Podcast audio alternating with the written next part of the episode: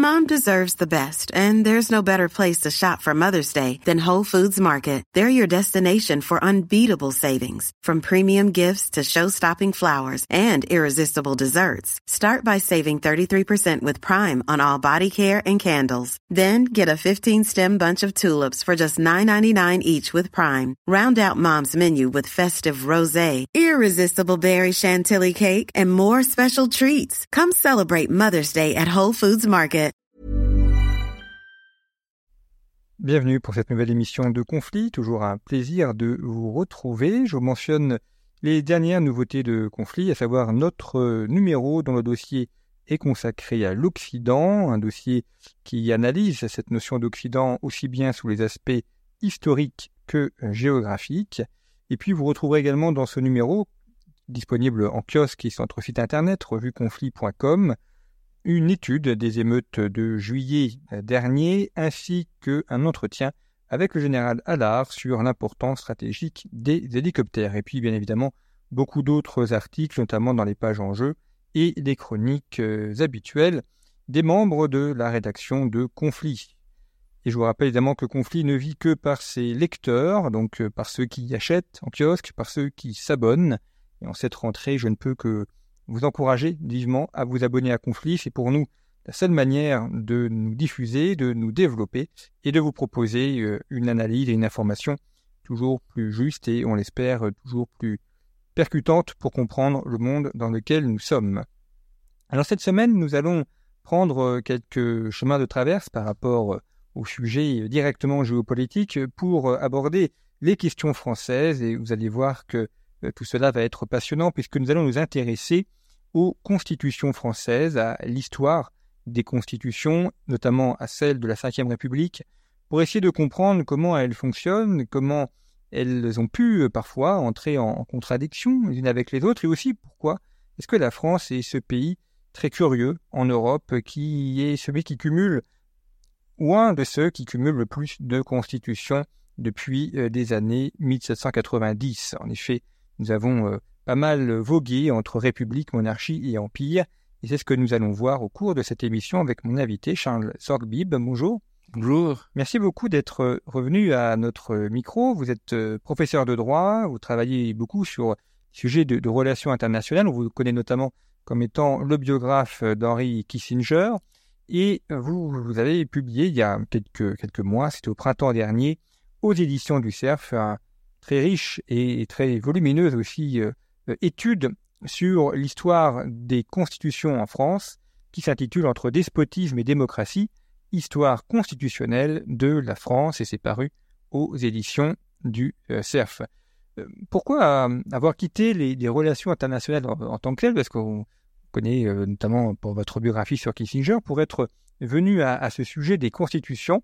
Qu'est-ce qui vous paraît intéressant à, dire qui n'aurait pas forcément déjà été dit, ou en tout cas, qu'est-ce que vous avez voulu mettre en, perspective à travers cette étude? Le droit constitutionnel est peut-être ma première passion. lorsque je me suis lancé dans les études de droit, c'était d'abord, en droit public, c'était d'abord l'étude de la Constitution qui me passionnait, et des constitutions étrangères, un droit constitutionnel comparé en quelque sorte. Euh, donc c'est une simple parenthèse, cet ouvrage est une parenthèse, mais ce n'est pas un ouvrage de droit constitutionnel, c'est un ouvrage d'histoire des constitutions. Et là, c'est plus original. Il y en a assez peu. Il y a assez peu de... Et lors de la première tentative dans ce domaine, il y a une vingtaine d'années, il n'y en avait pratiquement pas. Il y avait les vieux, les vieux ouvrages d'histoire constitutionnelle qui remontaient à la fin de la Troisième République. Alors justement, euh, en France, on est verni quand on veut faire de l'histoire des constitutions parce qu'il y en a beaucoup. Euh, et euh, comment vous expliquez le, fait qu'il y en ait eu autant? Est-ce que c'est dû Il y a aussi circonstances politiques, évidemment, on change de régime, on renverse euh, Charles X, on renverse Louis-Philippe, changement de régime, donc suppose un changement de constitution. Mais est-ce que ça veut dire aussi que la, France a beaucoup tâtonné avant de trouver une constitution qui pouvait lui convenir? Alors d'abord, question passionnante, mais enfin d'abord, soulignons bien, la France est le musée des formes constitutionnelles. C'est quand même absolument incroyable. C'est unique en Occident, je crois. Si nous faisons un décompte, nous avons au minimum 11 constitutions, mais certainement plus d'une vingtaine. Il faut savoir si une réforme constitutionnelle constitue une nouvelle charte fondamentale ou non. Alors, euh, d'ailleurs, une anecdote, c'était le doyen Georges Vedel, qui a longtemps été le, la figure de proue du, du, droit public français, qui citait Jérôme K. Jérôme, vous savez, l'humoriste anglais, l'auteur de Trois hommes dans un bateau. Et dans Trois hommes dans un bateau, l'un des personnages principaux dit qu'il a toutes les maladies au monde et qu'il peut fournir tous les sujets d'études à un hôpital. Mais nous, c'est la même chose. Nous avons tous les types de constitutions imaginables, depuis la démocratie populaire jusqu'aux constitutions les plus monarchiques, les plus autoritaires. Alors pourquoi Pourquoi? Ça, c'est la grande question. Je crois qu'on peut y répondre. Euh, je pense à un grand juriste de la Troisième République, Maurice Oriot, qui était plutôt un homme de centre-gauche, qui était doyen de, Toulouse. C'était un peu l'idéologie dominante, le, vieux parti radical, le vieux parti socialiste. Que disait-il et, et, beaucoup d'autres ont dit la même chose, le, le même diagnostic la France ne s'est jamais remise de mort du roi. C'était trop violent, c'était un choc trop violent pour la nation française, et qui ensuite a aéré comme un canard sans tête à la recherche d'un type de gouvernement. Je crois qu'il y a eu d'abord ce choc, une sorte de, c'est évidemment une psychanalyse du dimanche, mais c'est vraiment ce choc d'abord. Et puis ensuite, il y a peut-être une sorte de côté irénique, utopique, euh, dans la masse de la nation française, la recherche du gouvernement idéal. Je crois que ce sont les deux motivations. D'ailleurs, on le voit aujourd'hui dans le débat politique, euh, dès qu'il y a un sujet un peu important, on dit euh, il faut changer la Constitution, il faut l'inscrire dans la Constitution. Comme si le fait de, de mettre euh, un mot ou une virgule en plus allait régler le problème. Alors on veut mettre euh, les questions climatiques, l'environnement, l'interdiction du voile. Enfin, c'est incroyable, absolument. Et, et justement, c'est oublier ce qu'est une Constitution qui normalement ne doit pas changer, parce que absolument, constitue. Absolument. Ce serait une charte fondamentale qui serait là, qui serait le socle essentiel du système de gouvernement, et on n'y arrive pas. Chaque campagne présidentielle, vous avez des demandes de changement constitutionnel. C'est absolument extraordinaire. Quand on regarde avec les États-Unis, euh, eux, ils ont la même constitution depuis plus de deux siècles. Il y a eu très très peu de changements. Enfin, il y a quelques amendements, mais enfin, ça a quand même tout changé. C'est vrai, c'est vrai que une constitution n'est jamais inerte. Et le gouvernement américain a tellement changé depuis Washington, avec des phases de gouvernement du président et des phases de gouvernement du Congrès. C'est ce qu'avait bien analysé Woodrow Wilson en tant que professeur de droit. Il avait parfaitement vu cela. Donc toute constitution change un peu avec le temps, où il y a des balances, des balancements. Mais pour la, la France, c'est vraiment exceptionnel. Alors, on, on, enregistre cette émission le, le jour où le, le, roi Charles III est en visite en France. Euh, là aussi, si on fait un peu de comparaison, on se dit, mais finalement, est-ce qu'on a besoin d'une constitution? Les, les Anglais n'ont pas de constitution écrite pour oui. C'est la grande exception, oui. oui, c'est une constitution coutumière. C'est l'épreuve du temps qui a donné des modes de pouvoir. Mais c'est un exemple exceptionnel quand même.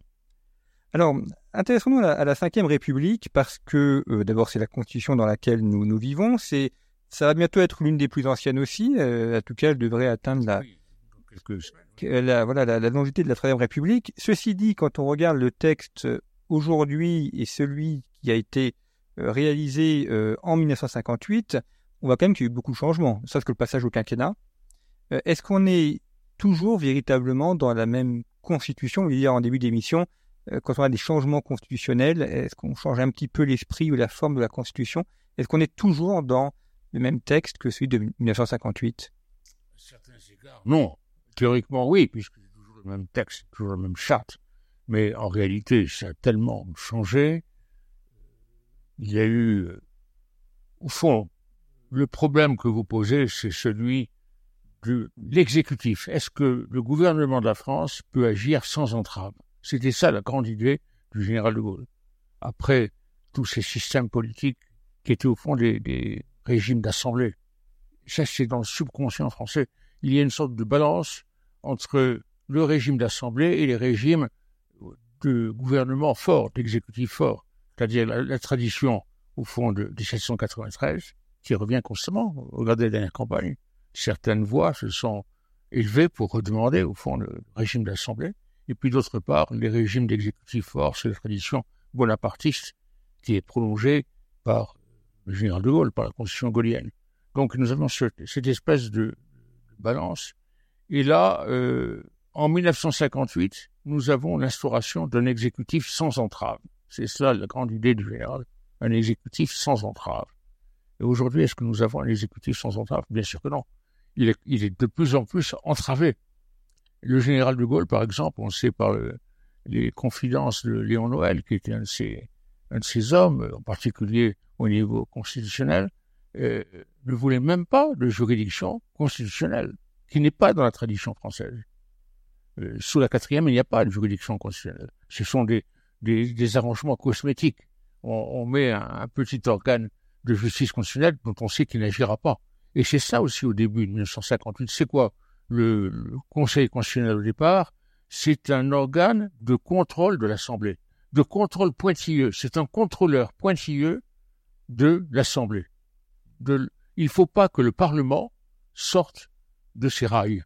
Le, le, Parlement, pour la première fois depuis les régimes bonapartistes, pratiquement, est, limité dans son action législative. Il ne peut pas tout faire. Il, il, ne, il ne, peut faire qu'une partie de la loi. Il y a toute une partie de la loi qui maintenant, la loi au sens matériel, qui maintenant échoue au gouvernement. Et, et, le Parlement ne doit pas sortir de ce domaine qui lui est assigné, d'où euh, le Conseil constitutionnel qui sera le garde-fou au service du pouvoir exécutif et à l'encontre d'une liberté d'action l'Assemblée. Aujourd'hui, c'est l'inverse. Et, et, nous savons tous euh, les, les, grandes étapes. Moi, je crois qu'il y a eu deux grandes étapes qui ont transformé la Constitution gaulienne. L'une, c'est la fameuse décision du Conseil constitutionnel du 16 juillet 1971, c'est-à-dire liberté d'association, qui tout d'un coup fait que le fondement du contrôle du juge, c'est le bloc de constitutionnalité qui comprendra la Constitution de 1958, mais également euh, son prologue, son préambule, mais également le préambule de la Constitution de 1946 et également la Déclaration des droits de l'homme. C'est une série de principes tout à fait généraux dans lesquels on peut aller faire son marché et inventer, en réalité. On peut inventer le juge peut inventer un nouveau socle constitutionnel. On l'a bien vu, il nous sort de temps à autre euh, un principe auquel on n'avait pas pensé, euh, principe de fraternité. Nous avons maintenant le principe de fraternité. Donc, euh, pourquoi régir euh, un droit des frontières, inventer, inventer des frontières, les surveiller, si à, côté de ça, on dit que ce qui domine, c'est la fraternité humaine, et donc euh, il est évidemment très sulfureux d'arrêter un migrant qui, passait la frontière. Donc ça, c'était le grand. Et puis il y a eu la, la réforme Balladur-Sarkozy 2008 qui a encore ajouté des entraves gouvernementale. On a vu d'ailleurs lors de la réforme des retraites, alors je ne discute pas le, le, fond du texte, mais simplement la, la méthode. Euh, il est adopté à l'Assemblée par l'usage du fameux article alinéa 49.3 et les opposants euh, attendent ensuite que le Conseil constitutionnel se substitue en quelque sorte à l'Assemblée oui. en, en, censurant la loi. Bon, finalement, il l'a pas fait. Mais en, en, tout cas, il, le Conseil est devenu euh, juge d'un conflit politique. C'est-à-dire, est-ce qu'on fait adopter cette loi ou pas? Et... Oui, absolument. Pour moi, c'est un organe de contrôle politique euh, sous le masque du droit. C'est évident. Le... Nous avons un certain nombre de juges constitutionnels qui décident c est, c est, ils sont en surplomb, en surplomb aujourd'hui de l'Assemblée et du, et du, gouvernement.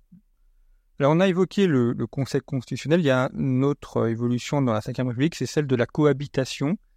Euh, comment vous, vous l'analysez, cette, cette, cohabitation? On sait que c'est ce qui a conduit d'ailleurs au quinquennat, parce qu'on ne voulait plus d'une cohabitation. Est-ce que vous, vous l'estimez euh, contraire euh, à l'esprit de la Ve République, ou au contraire, est-ce que ça paraît paraître normal qu'il y ait une, une assemblée qui soit pas de la même couleur que le président? Oui, euh, très clairement, je, je l'estimais contraire à l'esprit de la Ve République et j'ai mené le combat euh, aux côtés, à l'ombre de Raymond Barre. Nous avons mené le combat contre la cohabitation, quand la cohabitation, la perspective de la cohabitation s'est concrétisée. Ça, c'est en 1986. Oui, quelques mois auparavant, les sondages montraient que le président François Mitterrand n'obtiendrait pas un renouvellement de, de sa majorité euh, à l'Assemblée nationale. Et donc, ça avait posé un problème. Pour la première fois, sous la Ve République, le président ne pourrait plus s'appuyer sur une majorité parlementaire. Cas de figure vraiment inédit. Alors Raymond Barre a été le seul dans le, comment dire, de, la classe politique, a été le seul à prendre parti contre en disant que c'était contraire à, à l'esprit de la Ve République. Il y a évidemment plusieurs interprétations possibles de notre chère Constitution, et peut-être qu'il faut faire un léger retour en arrière. Au fond, il y avait deux, deux pères fondateurs à l'ombre du général. C'était d'une part Michel Debray et d'autre part René Capitan. Et ils n'avaient pas la même vision. Euh, Michel Debray, c'est un, démocrate libéral de style britannique, justement. Et pour lui, il fallait rationaliser le parlementarisme. Euh, il était très frappé par le, l'instabilité des parlementaires extrêmement connue, la troisième puis la quatrième République, et pour lui, il fallait rectifier cela par des moyens de droit en encadrant le Parlement de manière à éviter euh, des crises constantes. Il partait de l'idée qu'il n'y avait pas de parti majoritaire, qu'il n'y aurait pas de parti majoritaire sous la Ve République. Et le gouvernement devait donc avoir les moyens dont le fameux 49.3, qui est le moyen le plus connu, le, les moyens de subsister malgré une opposition éventuelle. C'était donc l'idéal pour lui, c'était de rationaliser le parlementarisme.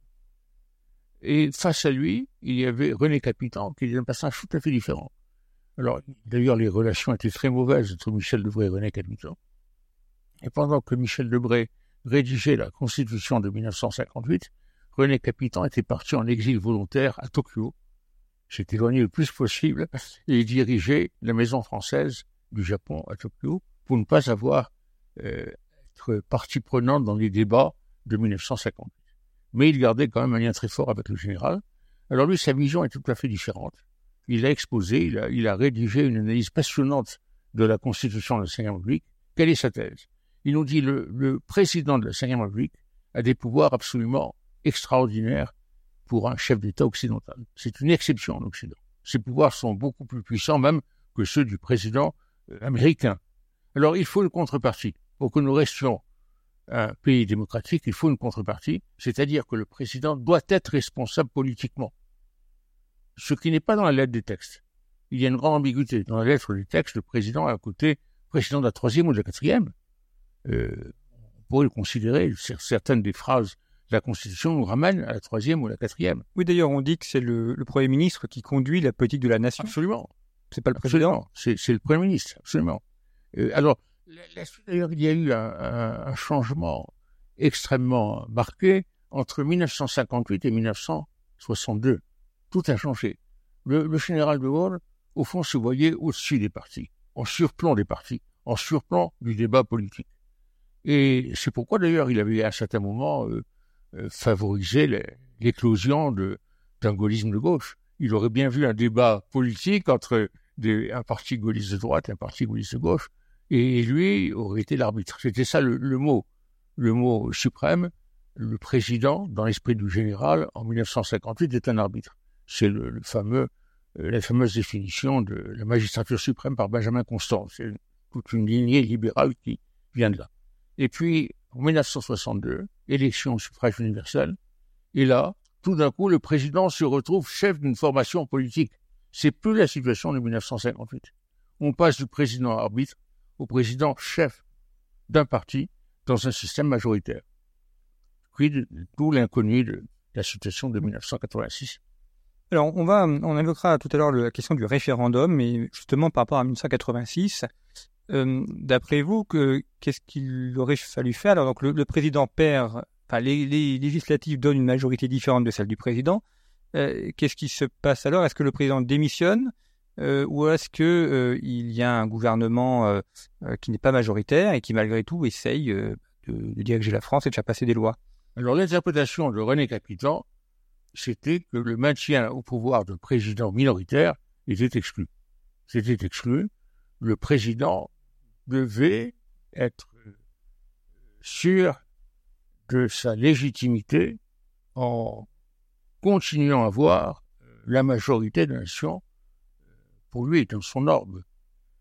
Et alors là, plusieurs solutions étaient possibles. Et Capitan nous disait, ou bien le président part, ou bien il reste, mais il va trouver d'autres moyens de vérifier que véritablement il n'a plus la majorité. Et l'un des moyens, c'est de démissionner de se représenter. C'était une des idées de Capitan.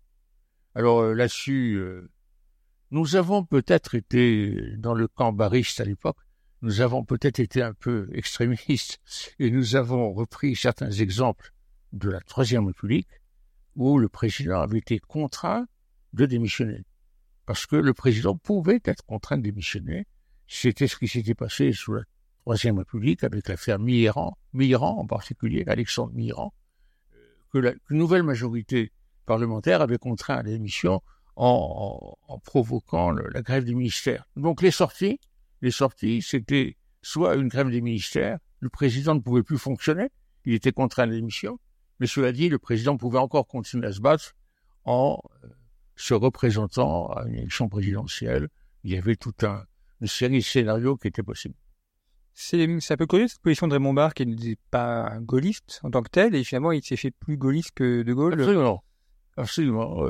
Les origines de Raymond Barre n'étaient pas hyper gaulliennes, et c'est lui qui s'est accroché à l'interprétation la, plus gaulienne de la Constitution, parce que c'est l'interprétation gaulienne, parce que De Gaulle, euh, c'est ce qu'il a fait quand il était mis en, minorité euh, lors du fameux référendum de 1969, il est parti. Alors, justement, euh, on, voir le référendum après, mais puisqu'on est sur Raymond Barre, la question du Premier ministre, euh, là aussi est intéressante. Normalement, le Premier ministre présente son gouvernement. On sait bien que c'est pas le cas, c'est le président qui choisit le gouvernement, euh, que le Premier ministre est censé conduire la politique de la nation. Or, on le voit d'ailleurs, surtout avec Emmanuel Macron, le Premier ministre est un directeur de cabinet, mais c'est plus, c'est même plus d'ailleurs un directeur, il n'a même plus de parti. sous François Mitterrand, Michel Rocard avait quand même, il avait des troupes, il avait des, des députés qui étaient, euh, même sous Jacques Chirac, euh, Dominique de Villepin, et aussi euh, des gens qu'il soutenait directement. là, et puis Chaban-Delmas, c'est pareil, d'ailleurs, il s'est fait. il a démissionné justement de, avec Georges Pompidou parce qu'il était peut-être un peu trop influent. là, on a des premiers ministres technocrates, mais dans le fond, ce sont des, des rouages, ce sont des directeurs de cabinet, ce ne sont plus des politiques en tant que tels. D'ailleurs, j'en veux pour preuve le fait qu'un ancien Premier ministre comme Jean Castex euh, devienne ensuite euh, président de la RATP, c'est c'était inimaginable il y, a, il y a 20 ans. C'est quand même une, une rétro, rétrogradation. Incroyable, c'est absolument incroyable. Déjà sous Sarkozy, il avait, Sarkozy avait vraiment euh, traité Fillon de collaborateur. C'était mon collaborateur. C'était déjà le commencement de cette dégradation, même si Fillon avait quand même une existence propre. Non, je suis tout à fait d'accord avec vous. Il y a une sorte de rétrogradation le, Premier ministre devient un rouage inutile, dans le cadre du quinquennat, face à cette nouvelle pratique. Euh, évidemment, comme vous l'avez dit, euh, le quinquennat a été inventé pour éviter euh, toute nouvelle cohabitation. Mais en réalité, c'est pas c'est pas une certitude. Vous pouvez très bien imaginer un tas de, cas de figure où la cohabitation réapparaîtrait. Il y a moins de chances que, que dans le cas du septennat, mais quand même. Oui, d'ailleurs, on a vu lors des dernières législatives, Emmanuel Macron est réélu président de la République, mais deux mois après, les législatives ne donnent pas de majorité. Donc, ce qui fait d'ailleurs, on n'est pas dans la cohabitation, mais on voit bien qu'il a du mal à, à, gouverner parce qu'il n'a plus la majorité qu'il avait dans la précédente euh, législative. Alors, pour nous observateurs, c'est une situation passionnante. Cette espèce de, comment parler de tripartition, je ne sais pas, de la vie parlementaire française, avec, que euh, là, il n'y a même plus de, perspective de cohabitation dans ces situation présente, puisqu'il y a deux oppositions qui sont incompatibles. On voit mal euh, on voit mal Mélenchon et Madame Le Pen euh, euh, constituer un gouvernement minoritaire face à un président qui serait contraint à la cohabitation. Ça n'existe pas. Donc, c'est une situation très, très inattendue, tout à fait inattendue, et qui, au fond, nous ramène aux origines de la Cinquième République. C'est-à-dire que l'un des moyens de sortir de cette situation, c'est le fameux parlementarisme rationalisé cher à Michel Lebré. C'est une des deux sorties possibles, un, des deux moyens de gouverner possibles, d'où l'usage à répétition du 49.3. Mais cette voie euh, est de plus en plus obstruée, en particulier par la réforme de 2008, la réforme euh, Sarkozy-Balladur, qui a encore plus entravé le gouvernement en réduisant les hypothèses dans lesquelles le 49.3 pouvait être appliqué. Donc l'autre, hypothèse, si l'on reste dans, cette espèce d'obstruction du système politique français, l'autre hypothèse, c'est purement et simplement le, le modèle suisse, le recours de plus en plus fréquent au référendum. Alors, bah, venons-y justement au référendum. Alors, vous évoquez le modèle suisse. On a, on a fait une émission il y a quelques mois maintenant avec François Garçon, euh, donc qui est un historien du droit aussi, voilà, qui lui euh, défend ardemment le modèle suisse, dont je renvoie nos, nos auditeurs. À, voilà, avec c'était. Donc, quand on l'écoute, on a l'impression que c'est vraiment le, pays euh, miracle et qu'il y a toutes les solutions. C'est vrai qu'il y en a quand même pas mal. Mais justement, cette notion du, du référendum. Alors, d'ailleurs, le dernier, c'est 2005, c'est sur la projet de constitution européenne. Euh, donc euh, ça fait maintenant 15 ans, euh, un peu plus, même 17 ans, donc il n'y a pas eu de référendum. Quelle était l'idée à l'origine du général de Gaulle, la philosophie du référendum? Pourquoi est-ce qu'il a institué cette possibilité? Oui, alors c'est extrêmement fort dans son esprit. Le, chef du gouvernement est responsable devant le Parlement et le chef de l'État est responsable devant le peuple devant la nation. C'est vraiment très prégnant euh, dans la vision du général. Il y a deux systèmes, euh, deux, deux chefs d'exécutif, chacun son rôle, chacun sa responsabilité. Le rôle du Premier ministre, c'est de garder le contrôle de l'Assemblée, et le rôle du chef de l'État, c'est de rester légitime au regard de la nation. C'est pourquoi le général de Gaulle n'a jamais attendu plus d'un demi-mandat avant de faire un référendum. Mais au moins un référendum euh, tous les trois ans et demi. Et véritablement, euh, général de Gaulle pense qu'il doit rafraîchir sa légitimité en quelque sorte. Il faut, il faut être sûr, d'où la question, le, référendum, selon sa fameuse définition, c'est une question de confiance référendaire. C'est le chef de l'État qui pose la question de confiance à la nation. Et d'ailleurs, quand il était désavoué, en 1969, il a démissionné. La rupture, d'ailleurs, c'est Jacques Chirac qui défend le projet de constitution, qui perd, mais qui ne démissionne pas. Donc là, on a complètement changé la philosophie du référendum. Les observateurs mal intentionnés ont dit que un président gaulliste avait enterré définitivement la constitution gaulienne. Parce qu'évidemment, euh, Jacques Chirac a anéanti la philosophie du référendum cher au général en annonçant par avance que, quoi qu'il arrive, il ne démissionnerait pas. Il l'a dit. Et c'était d'ailleurs assez comique. C'était le, le vieux parti radical qui réapparaissait. Quand je dis, vous connaissez les Français, ils veulent mettre un peu d'un côté, un peu d'autre, un peu à gauche, un peu à droite. c'était assez, euh, étranger à, l'esprit gaulien.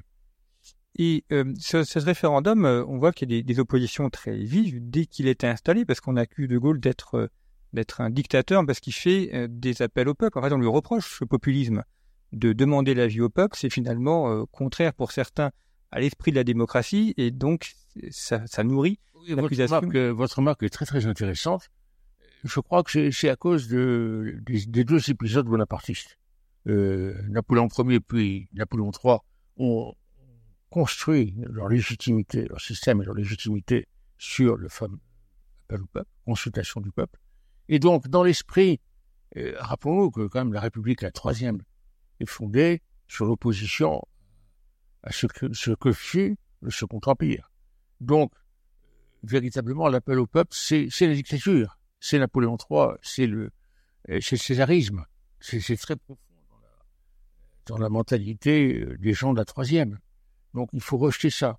Alors aujourd'hui, ça réapparaît d'une manière un peu différente à travers une controverse qui peut quand même paraître très étrange, euh, ce sont les deux moyens d'aller au référendum, le fameux article 11 et le fameux article 89.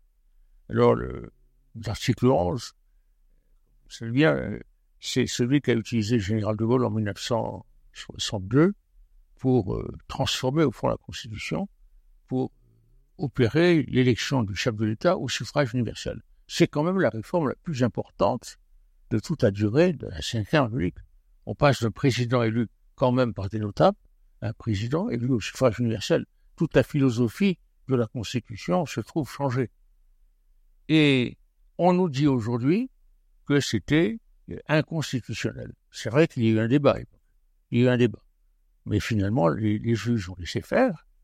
Et je, suis un peu minoritaire parmi mes collègues de droit, je crois que je suis minoritaire, mais je pense qu'une coutume constitutionnelle s'est créée. Moi, personnellement, euh, je pense qu'à l'époque, euh, j'étais au service militaire, à l'époque, je, pensais un petit peu, j'avais été très ébranlé par les appels du doyen Bedel, du président du Sénat, Gaston Monnerville, et je pensais que c'était un petit peu, euh, on était à la limite, je ne sais pas si nous restions toujours dans le cadre de la démocratie, de la droite, etc., etc. Mais une coutume, c'est constitué, c'est construite maintenant. Depuis 1962, on ne peut pas nous dire quand même que l'acte, la décision la plus fondamentale de l'histoire de la Cinquième République euh, était inconstitutionnelle. Ce serait quand même paradoxal. Donc, personnellement, je pense que un, président fraîchement élu peut recourir à, à l'article 11 et on a assisté à tout un balai de d'observation ces derniers temps, y compris de la part du président du Conseil constitutionnel lui-même, Laurent Fabius, en disant attention, le, le, président élu ne peut pas, ne pourra pas utiliser l'article 11. C'est terminé. Avec l'épisode du général, c'est terminé. On ferme la porte. Moi, ça me semble un peu paradoxal. Oui, et ce qui montre aussi qu'il y a une certaine crainte du recours à la démocratie. On, on d'ailleurs beaucoup euh, théorise cette, euh, ce désengagement. On voit bien qu'il y a une très forte montée de l'abstention. Alors, on ne vote plus, y compris au municipal. Alors, il y a ce problème. Et, mais, alors, on, on s'en lamente, mais euh, on dit non, pas de référendum parce que, euh, alors, il y a quelques jours avant cette émission, euh, euh, des personnes expliquaient qu'il fallait pas faire de référendum sur l'immigration parce que c'est un sujet complexe et que les électeurs n'y comprennent rien et ne seraient pas capables de voter de manière rationnelle, pourrait-on dire. Alors, peut-être, mais dans ce cas-là, c'est toute la légitimité du vote qui est remise en cause. Oui, moi je m'appuie plutôt sur euh, Maurice Sorion, qui, était un homme de gauche, qu'on a dit tout à l'heure, et qui, s'exprimait euh, en plein milieu de la Troisième République pour dire que le peuple français était maintenant mieux. Le peuple français quand même un des peuples les plus évolués sur la planète, et il peut quand même comprendre la question qui lui est posée, si la question lui est posée clairement. Alors évidemment, euh, il y a une vraie objection, à mon avis, c'est l'hypothèse d'un harcèlement référendaire à l'italienne. C'est vrai. C'est vrai. Ce serait l'entrave suprême. Alors, au-dessus de toutes les entraves qui obstruent l'action la, de l'exécutif, on pourrait imaginer un harcèlement référendaire. Les gens qui s'organiseraient pour proposer un référendum à chaque décision de l'exécutif. C'est vrai. Ça, c'est les véritables objections. Et pour ça, il faudrait prendre des précautions. Mais on a vu récemment que les, précautions étaient plutôt, plutôt plus fortes que, moi. Euh, précautions seraient peut-être qu'est-ce qu'on peut imaginer? Un million, un million de signatures pour euh, lancer un référendum, parmi lesquelles une, proportion d'élus, différents élus, régionaux, nationaux. Il faudrait prendre des précautions. Euh, on évoquait tout à l'heure la, la, Troisième République. C'est un texte qui est intéressant parce qu'il n'y a pas une constitution, il y a des lois constitutionnelles. Et, et d'ailleurs, c'est très court. Hein. Euh, ça tient quasiment sur quelques feuillets, enfin en quatre ou cinq pages. Et ce texte a duré très longtemps. Donc, comme quoi, euh, on peut faire court et avoir des choses. Oui, qui... alors on peut aussi dire que plus une constitution est plastique, plus elle va durer longtemps. Plastique. La plasticité serait une condition de la longévité.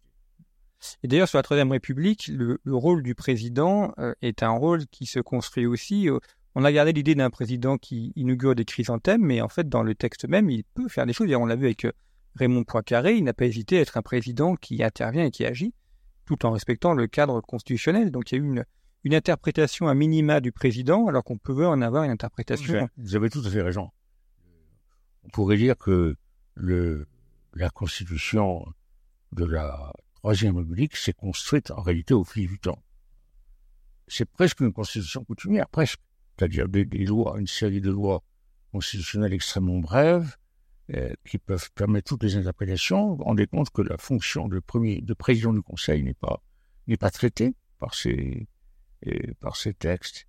Et le président de la République pouvait connaître un tout autre destin. Il avait, quand on lit littéralement la Constitution de la Troisième République, il a quand même pas mal de pouvoir en main. Et puis, il y a eu euh, la fameuse crise du 16 mai 1877, où justement, le président a voulu imposer MacMahon avec tout son prestige militaire ayant accédé à la fonction suprême, a cru pouvoir euh, imposer sa, sa direction au, gouvernement et à l'Assemblée. Il a échoué dans des conditions d'ailleurs assez limites. C'était pas, c'était pas un échec total. C'était très disputé, mais la coalition des Républicains, les Républicains, c'était l'élément fondamental. Coalition Gambetta, les, les, radicaux marqués, les, jeunes Républicains, et, et Thiers, qui représente la vieille garde républicaine, cette coalition des deux, a eu raison de Macmahon. Et après Macmahon, après 1877, après la, fameuse crise du 16 mai, les présidents, selon le, mot de l'un des successeurs de Macmahon, euh, les présidents se sont comportés en reine d'Angleterre. Ils ont pris le verdict du 16 mai à leur compte et ils se sont condamnés, mais avec, avec un pouvoir d'influence, comme l'a montré Poincaré. Et d'ailleurs, à l'origine, la Troisième République qui faite pour euh, attendre le roi. Enfin, MacMahon euh, qui a de la place au chaud, mais le but, c'est quand même de remettre le roi. Donc, euh, c'est une, une république monarchique au sens propre. Là, c'était. Oui, le, paradoxe, c'est le paradoxe de la Troisième République, qui est fondée par des républicains radicaux qui envahissent l'hôtel de ville, sous la conduite des députés de Paris qui, à la fin du Second Empire, étaient tous des opposants. C'était Paris qui était le, le Sénat de l'opposition. Euh, donc il y a une sorte de, de, de garde républicaine de la Gambetta, qui est l'élément que l'histoire a retenu. Mais en réalité, quand on va aux urnes, qu'est-ce qu'il en sort? Une majorité monarchiste. Et le, au début de la République, tout le monde attend le monarque. Tout le monde attend le monarque. Et c'est le fameux épisode du comte de Chambord qui euh, s'obstine euh, sur la question du drapeau et ce qui d'ailleurs restait son honneur. Et je refuse le pouvoir au nom d'un symbole. Et, donc, les, la majorité monarchiste décide d'attendre. D'où le gouvernement de sept ans. On se dit qu'en sept ans, sept ans, c'est assez pour les forces physiques du président MacMahon. Et sept ans, c'est assez aussi pour attendre la suite du comte de Chambord, qui, qui est sans héritier direct qui ont balayé un petit peu les, constitutions. Je reviens à, l'époque révolutionnaire. Euh, là, on en a eu beaucoup aussi. Et bon, ça, ça aussi entre des gouvernements populaires euh, complets, euh, des gouvernements beaucoup plus despotiques. là, il y a eu une grande profusion, une grande inventivité. D'ailleurs, certains textes n'ont jamais vraiment été appliqués. Oui, 1793, surtout. À la fois la constitution de 1793 et puis ce qui est réellement en application, c'est-à-dire le comité de salut public, euh, c'est un épisode, c'est une sorte de démocratie populaire à la française. Le sang qui coule de tous les côtés, et un côté qui est, qui est peu retenu, c'est le côté internationaliste. Les, les constituants prétendent rédiger un texte qui servira à toutes les nations. Vous entendez cela constamment. En 1791 et surtout en 1793. Nous sommes les constituants de l'univers. Et il y a un épisode qui est très peu connu, euh, c'est euh, sous, sous Robespierre, une sorte d'international qui se constitue autour d'un personnage assez connu quand même, c'est Kutz, le baron Kutz, qui va lui-même se prénommer, c'est un prénom qu'il invente, Anacarsis, Anacarsis Kutz, c'est un, un Prussien qui vient volontairement à Paris, c'est un amoureux de la Révolution, il va constituer une sorte d'international.